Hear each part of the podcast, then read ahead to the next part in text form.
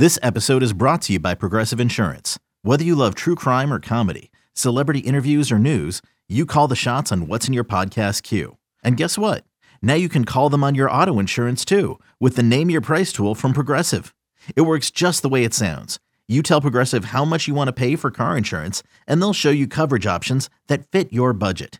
Get your quote today at progressive.com to join the over 28 million drivers who trust Progressive. Progressive Casualty Insurance Company and Affiliates. Price and coverage match limited by state law. You could spend the weekend doing the same old whatever, or you could conquer the weekend in the all-new Hyundai Santa Fe. Visit HyundaiUSA.com for more details. Hyundai, there's joy in every journey.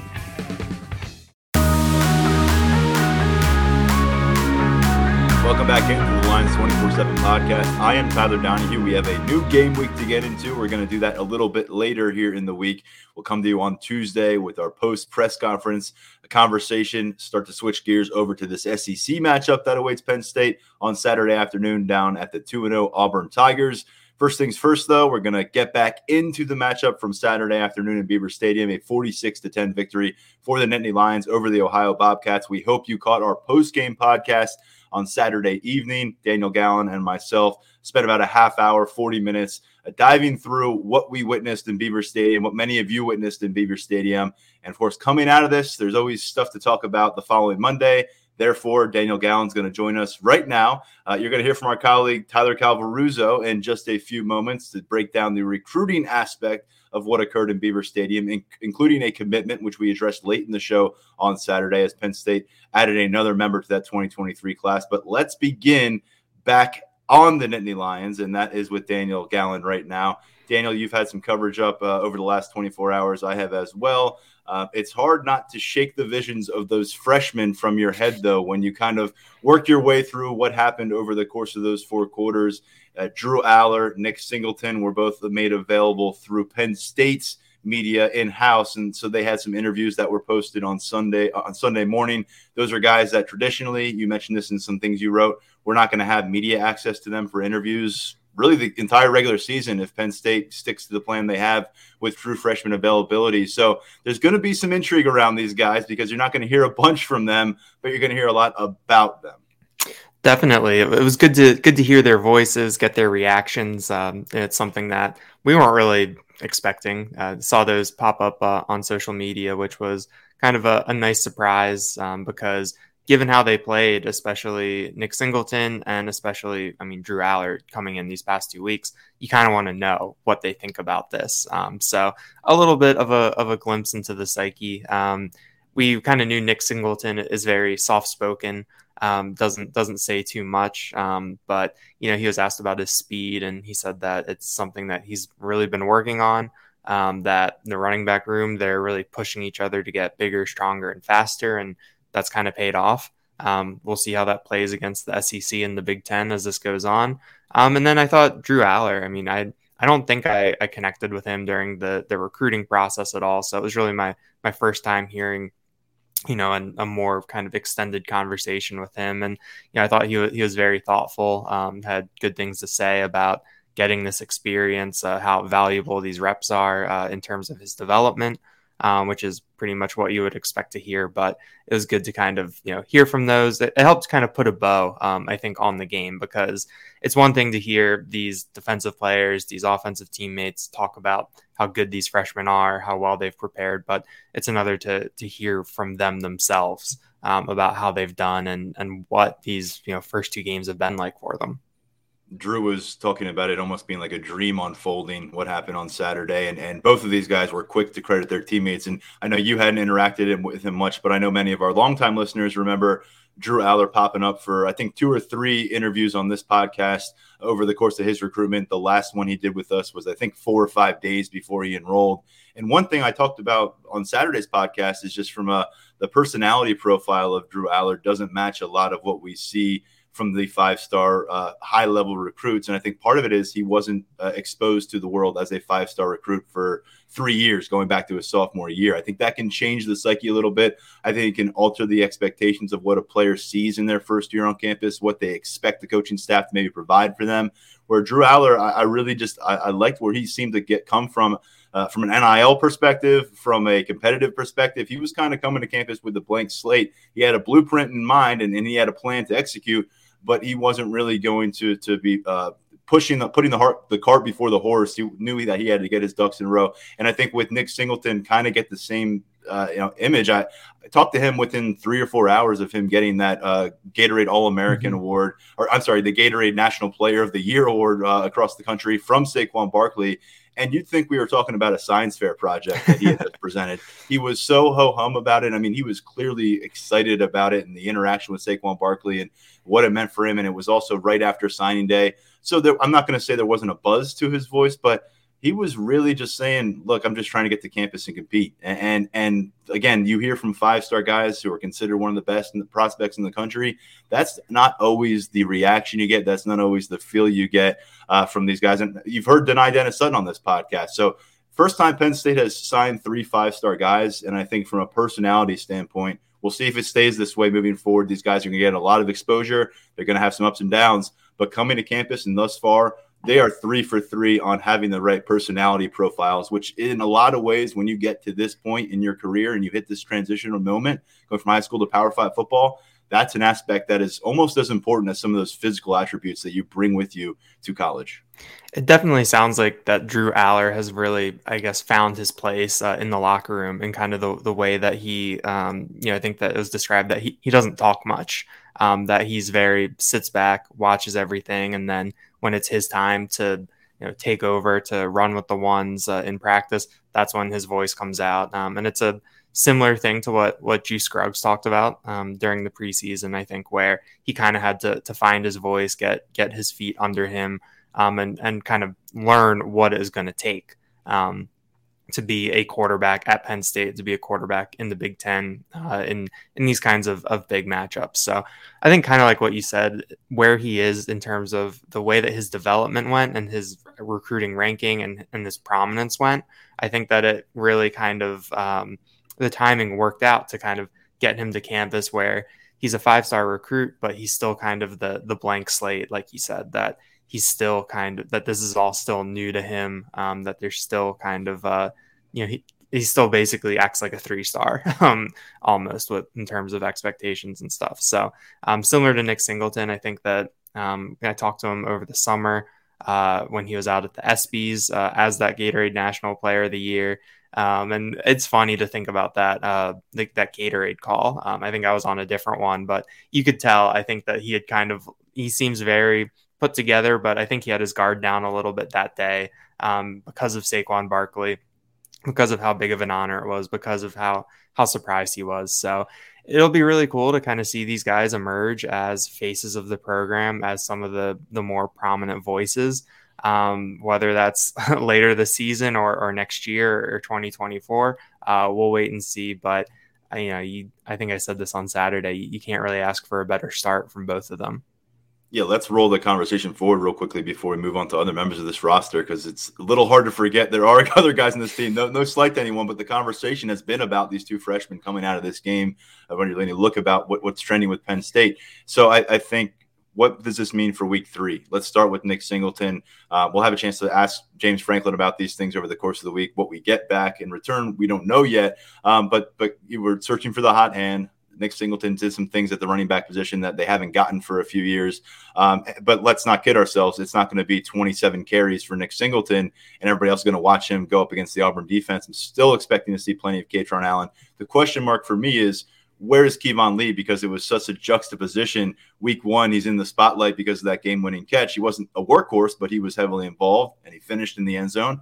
And then this last week, he's got the start, he got a couple early touches, and then he was an afterthought. So, my question coming out of two weeks that were very different for Keyvone Lee, the veteran of this group, and a very different matchups. What does it mean for his outlook at Auburn? And is he still the first guy to get that snap? I know that doesn't necessarily matter but I know there are some folks who would like to see Penn State make it official and say Nick Singleton is the most impactful back on this roster. He needs to be the first one involved.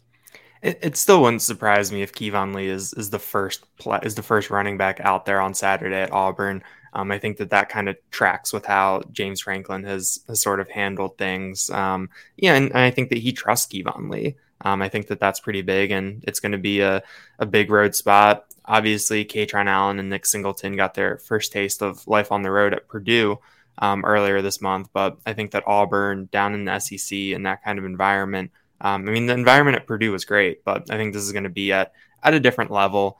Um, but yeah, after the game, James Franklin said that they, you know, that they still went into the game with that one-one-one um, rotation mindset and that you know a hot hand emerged. But I kind of think that they didn't like what could Keyvone Lee have shown them uh, against Ohio. I think that they they needed to see Nick Singleton, they needed to see Kaytron Allen in kind of a little bit more of extended time. Um, so it still wouldn't surprise me if Keyvone Lee is gets you know a decent amount of run on Saturday. Um, I mean, personally, I don't really think he had anything to prove against Ohio. Um, whereas these younger guys, you you know, you wanted to see Nick Singleton break that big run. Um, you wanted to see what Kaytron Allen could do uh, in the passing game and and when he had the ball. So I think that if we were to ask James, if I feel like someone is going to ask James Franklin again if he has a starting running back. Um, I think so. This I week, think so. but yeah. I it wouldn't. I'd put uh, you know, I'd say it's a good chance we'll hear the one to one to one uh, answer again, and you know, in a month, if that's still the answer, I might raise my eyebrows at that a little bit. But I think that where they are right now, um, in terms of having veterans back there, mixing it in with these young guys, I think that I think we'll still see Keyvone Lee uh, on Saturday at Auburn.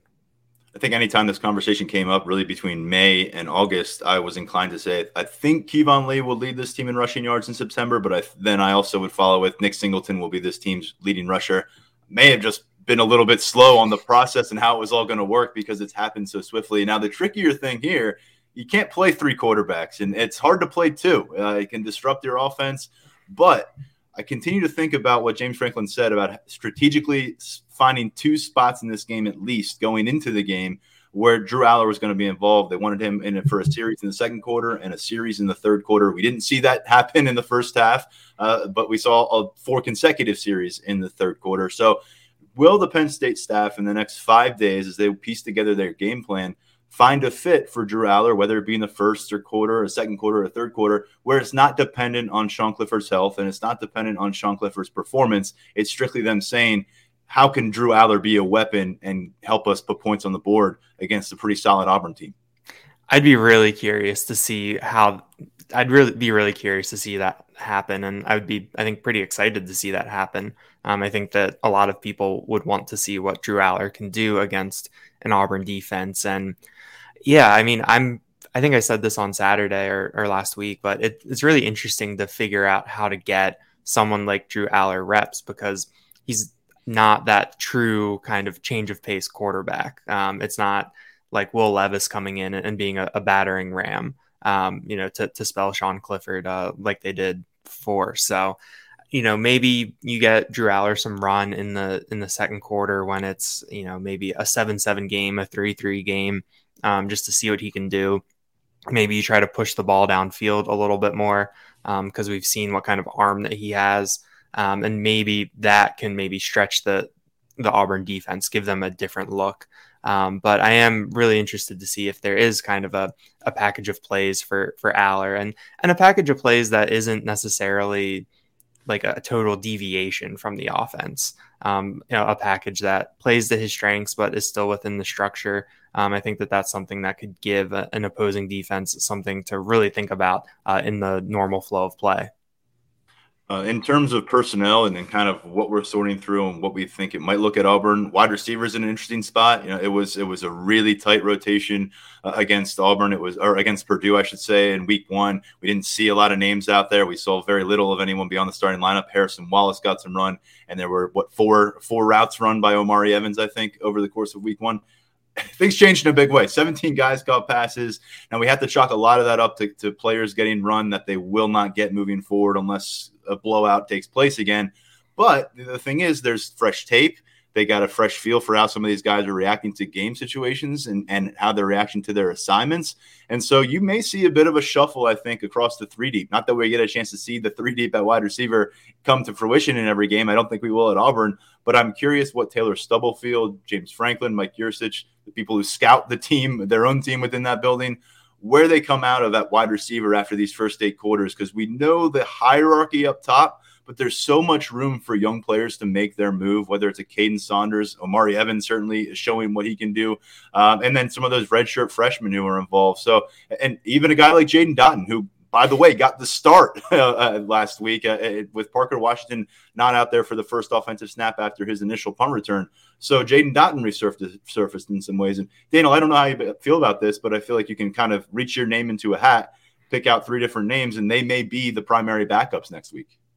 Definitely. Um, I think Omari Evans is really the the curious one to watch because he's the he's a true freshman. Um, he has that there's that four game threshold, um, and you know he's already used up two of them.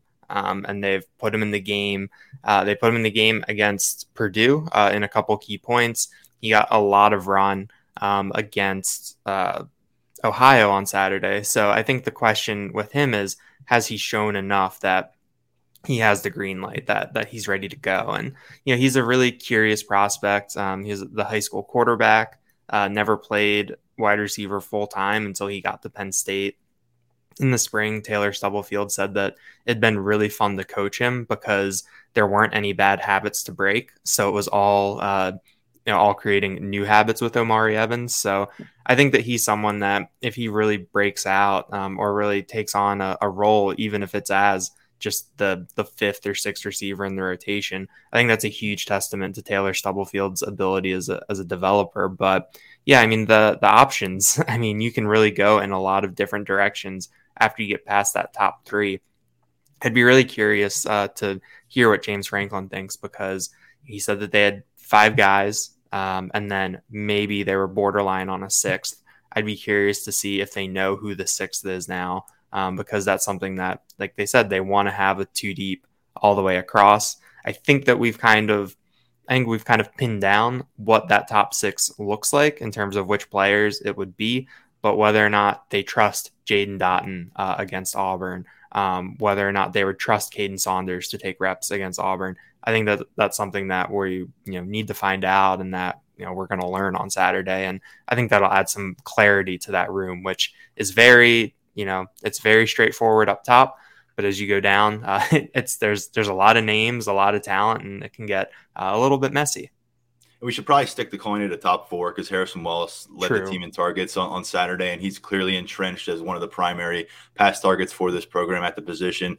Um, but uh, uh, Malick Meiga is, an, is, another name who we didn't see get any run at receiver in week one, which is a bit of a surprise. He had a couple catches over the course of Saturday. He was also an effective uh, gunner and, and, in punt coverage. Um, so he's a guy that, that still is a factor. I wonder though if you if you're going to play these guys, maybe what six to 10 snaps a game, maybe your backup slot guy, if your things go according to plan.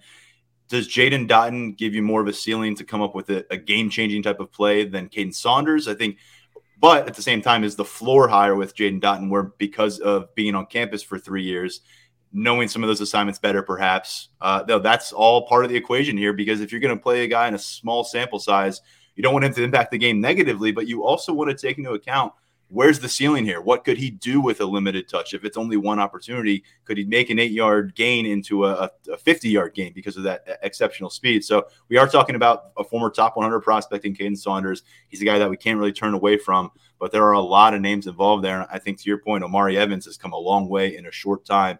That January enrollment was important, but he came up here last summer, wowed them in a camp setting with the physical testing numbers and convinced Taylor Stubblefield there was plenty of mold to work with that receiver. And we're seeing that thus far. Uh, we're going to see what happens at tight end. That's an area where, again, Theo Johnson not involved the, the first couple games.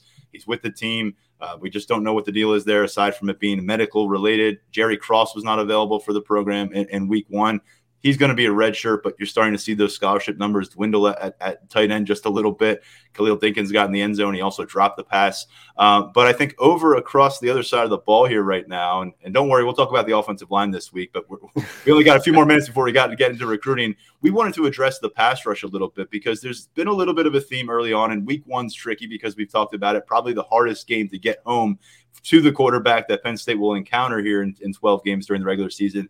But there's been a bit of a pattern, and it continued on Saturday of getting close, but not quite there to the quarterback. And Adisa Isaac is a primary example of the guy who's close, but not quite there in his recovery. Maybe you can lend some insight for our listeners there. I, I don't think anyone would have picked Johnny Dixon to be leading the team in sacks right. after two games. I think that that one was probably off the board uh, going into the year. But I got a chance to talk to Adisa Isaac for a, a pretty long time after the game on Saturday, and he's been really thoughtful and really interesting to talk to. Dating back to the spring, I think that you were in that scrum after the blue white yeah. game where you know Adisa was was very honest with us about his injury and the process of coming back. Um, and he still remains pretty transparent um, with us. On on Saturday, he said that he's still knocking some rust off. Um, he's still at about 85% um, in terms of you know his comeback.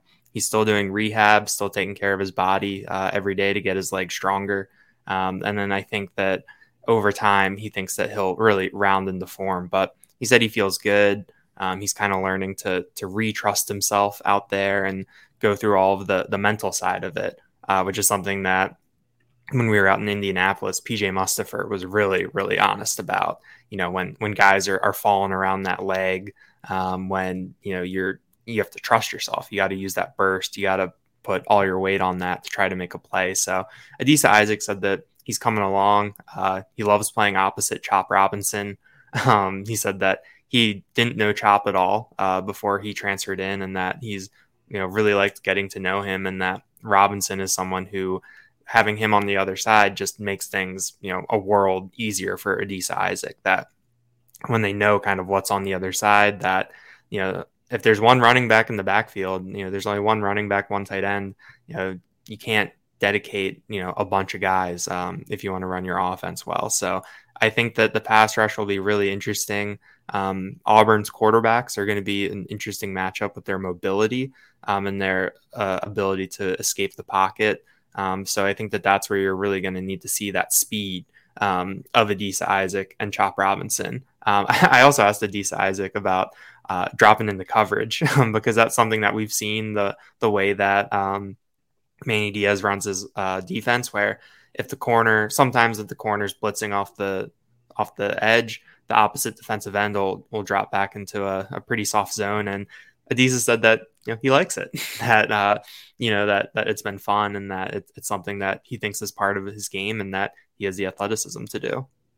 I really like this matchup potentially for Penn State if they're able to to, to contain corral this a, pretty potent Auburn ground game. It can be can be a strong suit for this team, but man, I, their ability to exploit what what Auburn has going on in the pocket right now looks really, really tantalizing because I don't like what Auburn brings to the field at quarterback right now from a decision making process, uh, from from leadership buy in from the locker room. I I don't want to dig too much into that situation, but I feel like Penn State, and you might hear me say this again. I feel like Penn State might have three quarterbacks who could potentially be starting for Auburn right now. I, I, just I think this is the week where we're going to see Manny Diaz start to mix and match in a way that we have not seen. There's going to be more variety.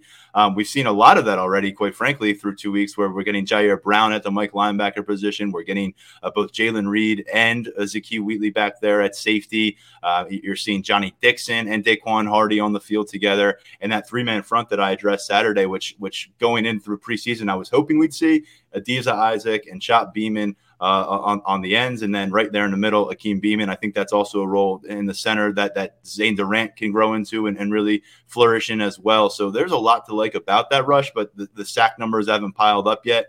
This feels like a game if they're able to put themselves up on the scoreboard or show that they can stop that Auburn rush attack this might be the opportunity where you can start to pick apart the pass pocket and as a result get some mistakes generated out of it. We'll talk about that matchup more, but Penn State's going to go into it, Daniel, as a ranked team nationally again. They spent a couple weeks outside of those top 25 rankings, but when you're 2 and 0 and you do the second this and the you win 46 to 10 and everybody around you is kind of dealing with a little bit of chaos, you tend to move your way up. Penn State coming in at number 22 in the AP top 25 and number 23 in the, the USA Today coaches poll. They were, I think, you know, in that mythical 27th spot uh, last week in both polls after their opener.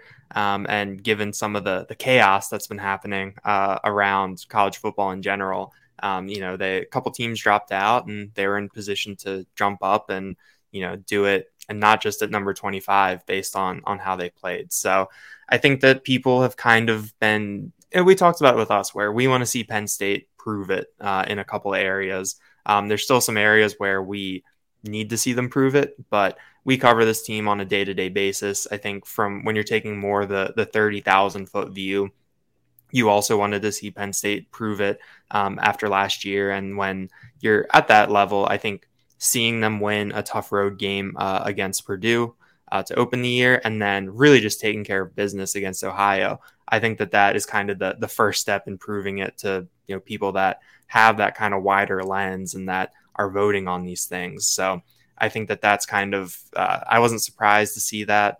Um, there's still Penn State still has a, a, long way to go, but I think that we saw this weekend that taking care of business uh, against a you know a a mid-major group of five school um, isn't something you can take for granted. Um, no. Maybe Penn, maybe maybe Penn State was lucky it didn't schedule someone from out of the Sun Belt, um, but I think that it's kind of you know if you're voting and you're trying to figure out who to put in those 20 to 25 slots, you're looking at a team that has kind of checked all the boxes so far this season, and Penn State is that team.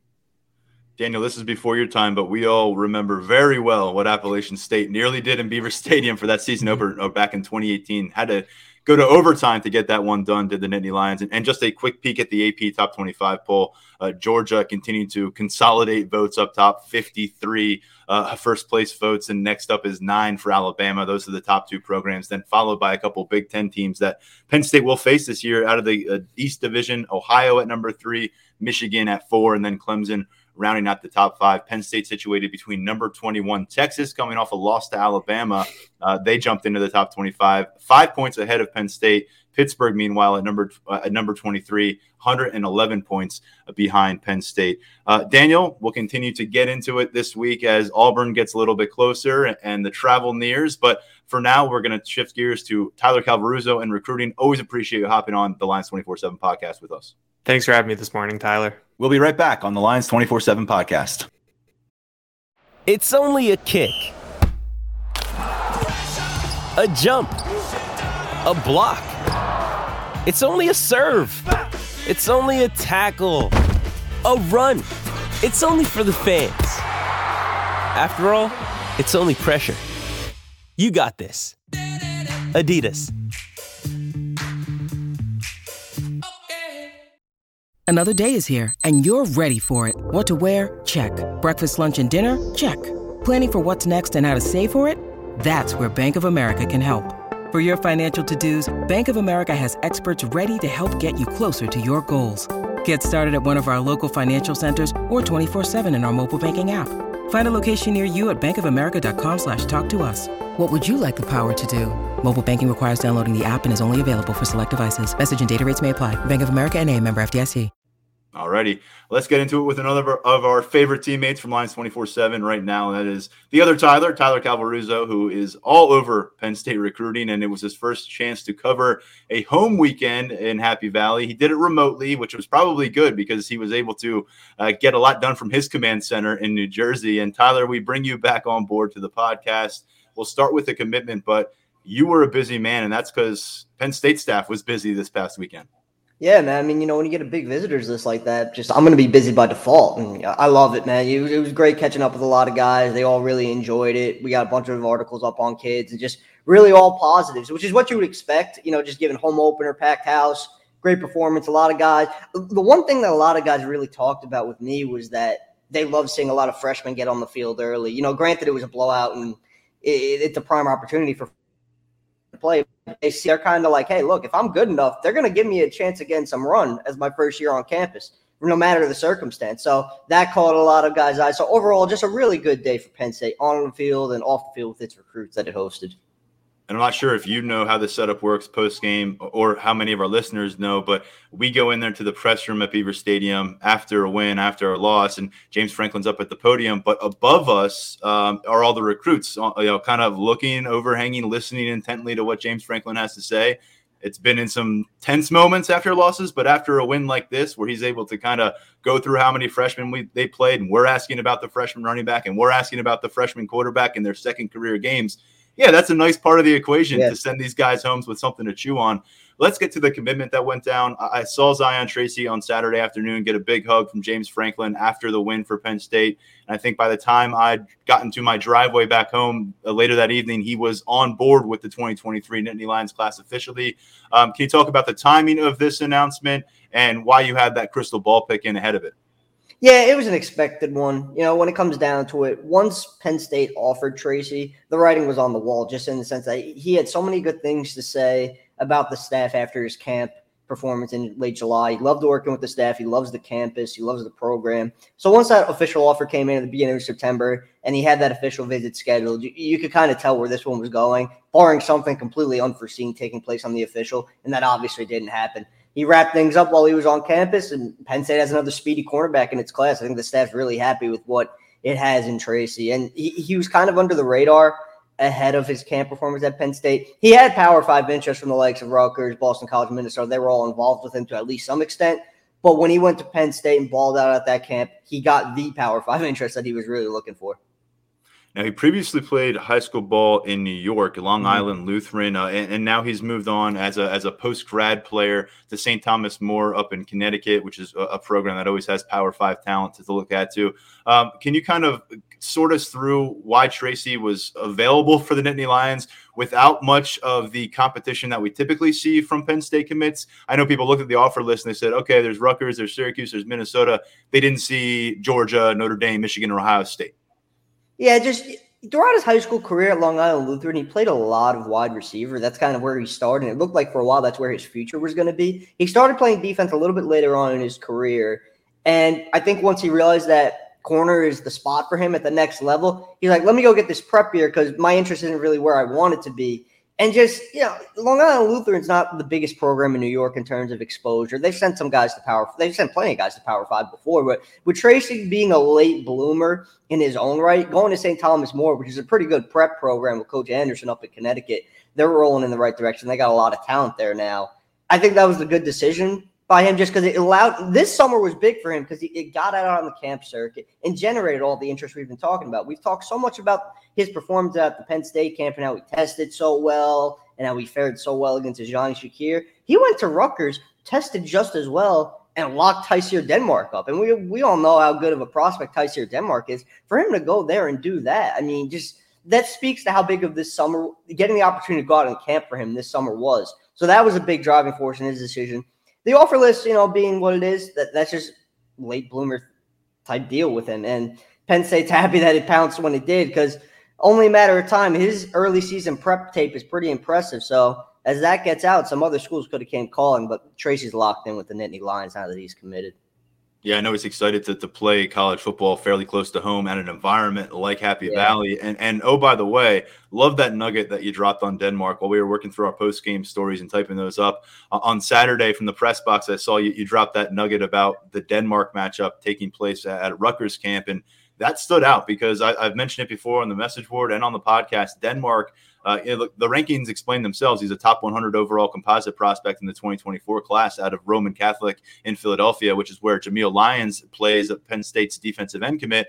Uh, number 13 wide receiver in the class and composite rankings. He was the best receiver prospect I saw at Penn State this summer. I don't know how many events we saw, five, six, seven, somewhere in that vicinity. He was the best receiver I saw during that span. So to hear that Zion Tracy not just had success against a guy that I think pretty highly of in Ajani Shakir, but Denmark to me is at a different level, and I think his Yeah. national recruiting platform is at a different level. So that's very, uh, you know, I think that's a very good thing to kind of add to the context of Zion Tracy as we kind of learn more about who he is uh, from a profile prospect, from a prospect profile standpoint. Nice pick up there for Penn State. It's starting to get late though, and there's not much room left in the inn. I, I know Penn State has kind of shuffled the deck this summer with some guys leaving, guys coming in what's really left to accomplish for Penn State's recruiting class? And we know there have been changes to NCAA roster requirements, what you can do, how many guys you can sign. What do you see kind of taking shape for Penn State over the course of these next three months leading up to the early signing period? What's their mission statement right now? So it has remained pretty obvious that they're looking to add another running back to this class. They went out and offered Dante Dowdell, who's committed to Oregon. He's a four star from Mississippi. Really good player. Not sure if he's looking to move off that commitment to Oregon. I think he's pretty locked in there from what I've heard. But Penn State made the offer. They got him on the phone. They had the conversation. So they got their foot in the door. We'll see what transpires there. I think adding another offensive lineman is in the cards, specifically a tackle. I think that's something that Penn State is exploring. They've had interesting guys. Nothing has really come to fruition in that sense yet in terms of getting some of these 2023s on campus, but we'll see what comes about there. Defensively, you're going to probably going to see another addition on the defensive line at some point. It goes back to what we've been talking about pretty much since it's Morian Parker decommitment that John Scott Jr. and Deion Barnes are going to be evaluating guys and they're going to be looking for that diamond in the rough type player at this point in the cycle. And I'm sure they'll be, they will be working the flip front as well as this cycle progresses. So there's a lot of stuff going on on the defensive side of the ball and the offensive side of the ball. There's a lot of moving parts. So while the class is mostly wrapped up, I mean, they have 20 guys on board now, and sure, they could go higher than they have in the past, just given the new rules. But they have a pretty good they're in a pretty good spot with their class right now in terms of numbers and there are going to be a couple more additions i would anticipate specifically those positions. I think that's what's going to be going down. Running back i'm keeping a really close eye on because there's a lot of guys there that they're evaluating they have an eye on and we're going to see some offers go out pretty soon i have a feeling. I know Ja'Juan Seider is extremely happy to be oh, able yeah. to take that uh, consecutive games without a 100 yard rusher, put it in a box, and bury it in his backyard so it doesn't have to come up during recruiting conversations anymore. He can instead say, Did you see what that freshman did for us exactly. last Saturday? That was pretty exactly. impressive. You want to do that? Uh, so that, that's important. That's a turning point for them, and they've got to be able to, to really change that. That not change it. The messaging has been strong from Ja'Juan Seider, but it's kind of that stance has weakened a bit over the last year or so because of the results from the running back room. So that seems to be on the upswing. Um, it's also important to note that we're in the time of year because it's early in the high school season. Guys have played one, two, maybe three games depending on what region they're in there are tan- there's tangible evidence of, of relationships between Penn State and recruits, guys coming to campus, new offers being extended, like the one to the Oregon running back commit. But there's also Tyler a lot going on behind the scenes right now. Film evaluation. Oh yeah. Little yeah, little little bits of, of text messages, DMs being exchanged just to make sure people know that, that they're being paid attention to. And this is kind of where you got to get ready to reset that board and, and, and try to strategize on what you're going to do during the final two months or so of the cycle. 100%. And we've talked about this. Brandon High, three star running back from Texas. He's like a prime example of what's going on there. The staff had contact with him and they're watching his, his senior, his early senior year tape to determine is he going to be a guy for us or, you know, are we going to look elsewhere? And that's not just going on with him. That's going on with a lot of other guys on the board running backs, O linemen, D linemen, even in the secondary, maybe still to some extent. You know, there's there's still some interesting guys out there, Roger Pleasant type guys that Penn State's involved with. So yeah, the, there's going to be a board reset to some extent, just as they look to round this out, because they're really going to narrow down on who they want and who probably you know isn't really on their board.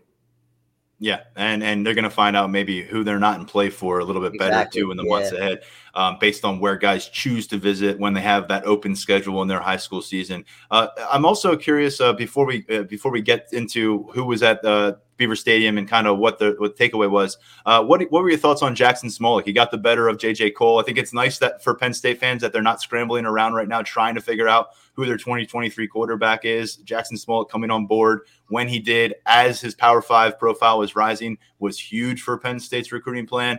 What do you think about uh, him getting on the field and, and again going on mano a mano with a fellow Elite 11 finalist? Really gutsy win for Smolik and Dowling Catholic. You know, I mean, Kohl's a great player, and I'm sure a lot of our listeners remember that Penn State was in his top two once upon a time. You know, came down to Penn State and Iowa State, but Penn State took Marcus Stokes while Kohl was still deciding, so that led him to Iowa State, which is probably going to happen anyway. But still, Penn State was right there for him. So for Smolik to go out and beat Kohl, you know, it's kind of a little bit of a W for the Penn State staff. You know, they, they got themselves a pretty good quarterback. They know that, and he's been showing it throughout the first two games of his senior year. I mean you know, they play a loaded Southeast Polk team to start the year with Kadyn Proctor, and you, you just can't stop it when you're running the ball behind him every play. But Smolik did his thing that game, and he did it again against Kohl and Ankeny. I mean, it, it was a 17 to 10 game. It was a little bit of a more of a defensive battle, but Smolik made throws when he had to, and he led them on a pretty impressive drive in the first half. They got them going offensively and really kind of set the tone that Dowling Catholic was going to be right there throughout the course of the game. And they finished it off at the end. So credit to Smolik credit to that Dowling Catholic defense. And yeah, I mean, you just love to see the competitiveness out of Smolik throughout that game. It wasn't an easy night for him in terms of the competition he was facing. He went out there and he got the job done. If Smolik was on this show just a few days before his season opener uh, a, a, couple of weeks ago, and uh, he was talking about embracing that challenge, embracing the pressure because that's going to be waiting for him at Penn State. He's getting an early look at what it's like to be a Power Five football recruit and what that means when defenses are facing you on a week to week basis and game planning heavily toward you. Let's talk about what happened in Beaver Stadium. There were 107,000 people in the stadium, according to the announcement from the school. Many of them were recruits, and uh, we, we have a long list of stories that are already up since Saturday. Uh, credit to you, credit to Brian Dohn. A lot of reach out. Can, can you kind of jump into a few guys that really stood out um, and going to be priorities for Penn State? I think Saka is is obviously a guy that a lot of people are excited to hear more about. Yeah, he was actually the first guy I was going to touch on just based on his based on his quotes. I mean, he he loved it. He he, he was he was enjoying himself Saturday afternoon, man. He he was he told me that it was something that he's never experienced before. And you know, we're talking about a kid who's pretty tied into the Penn State football program, given his family ties. For him to get up there and still be taken aback by the atmosphere, I, I think that speaks to what Penn State has going on these game days. And look, the thing with Saka is yeah, he's very comfortable with Penn State early on. You know, they're really high on his list right now. But at the end of the day, he has a lot of elite early suitors. He's going to get out. He's going to visit the likes of Ohio State, Michigan State, Michigan, and you know it's gonna it's gonna be a battle for him. But Penn State has put itself in a good position. The legacy factor definitely is working in the Nittany Lions' favor in this situation. And Saka's going to be on campus multiple times from now and the end of the season. So he'll be back. Cameron Lindsay from Aliquippa had a good time, three star linebacker. Peter Gonzalez, another one from Pittsburgh, three star wideout, good time. Just really everyone. Dom Nichols, good time, four star defensive end that Penn State really, really wants in the class of 2024. So just all really positive feedback, a lot of good things to say about the atmosphere. And all the recruits I talked to had really good things to say about their conversations with the staff before the game. A lot of them were really happy that they, the recruits understand how busy it gets on game days. And it resonates with them that these staff members are able to get out talk to them before the game and have you know pretty in-depth and lengthy conversations. Every single recruit told me that they learned a lot from the staff through their conversations with them while they were on campus. And it wasn't something they were necessarily expecting on a game day because they didn't know what the responsibilities are of the coaches on the game day. So penn state did a really good job on this weekend. You know they started the year strong on the visitor front and for sure just based on all the feedback that i've received yeah, pretty a pretty solid list materialized, yeah. and, and you were reporting on that really two weeks out, and that list was building uh, on Lions twenty four seven message board. Uh, but Tyler, uh, everyone loves the their experience on campuses. Yeah. Everyone loves when they get to watch the home team win. By no one has a bad visit. Everyone loves when the coaching staff comes and says hello to them who did you really get the sense that this experience moved the meter for? I'm not saying a guy's going to commit by the end of this week, but whether it's a younger guy who this is going to kind of maybe stick in their mind and, and, make sure Penn State's at the forefront, or maybe a guy who's a little bit closer to a decision, and, and this could ensure that Penn State's part of that final conversation. One guy was Dre Hawkins, top 24 7 wide receiver from West Virginia. You know, he made almost a 200 mile drive to take this one in. And this was a trip that he really wanted to make because, like I said the last time I was on, when he was at Penn State in June, he just got to camp. He got his offer. He didn't really get to do a whole lot else. So he wanted to get back. He wanted to see the campus, the facilities, all that good stuff. And he got back and he loved it. He loved the atmosphere. He loved the facilities. He, you know, he furthered his relationship with the coaching staff.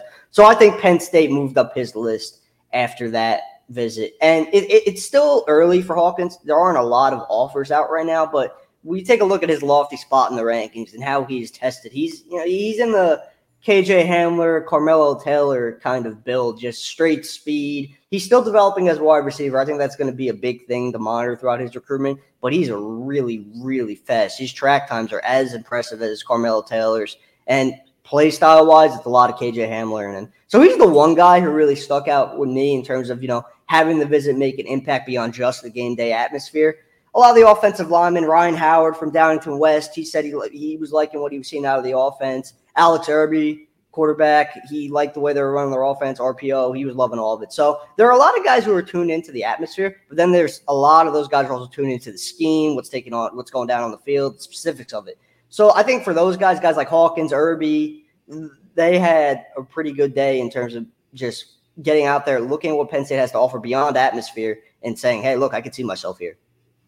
Yeah, and, and Irby is one of those 2024 in-state guys that doesn't have an offer, but we've been saying, you know, yeah. came to camp a few times, looked the part. He's a power five quarterback prospect. Got to keep tabs on someone like that. Uh, him and his brother, I believe, were both at the game. Uh, and Jerry Hawkins, just to, to, clear that up, he is a 2024 prospect, yeah. top 24 7 receiver. He's number 112 overall in our rankings, the number one player in the state of West Virginia.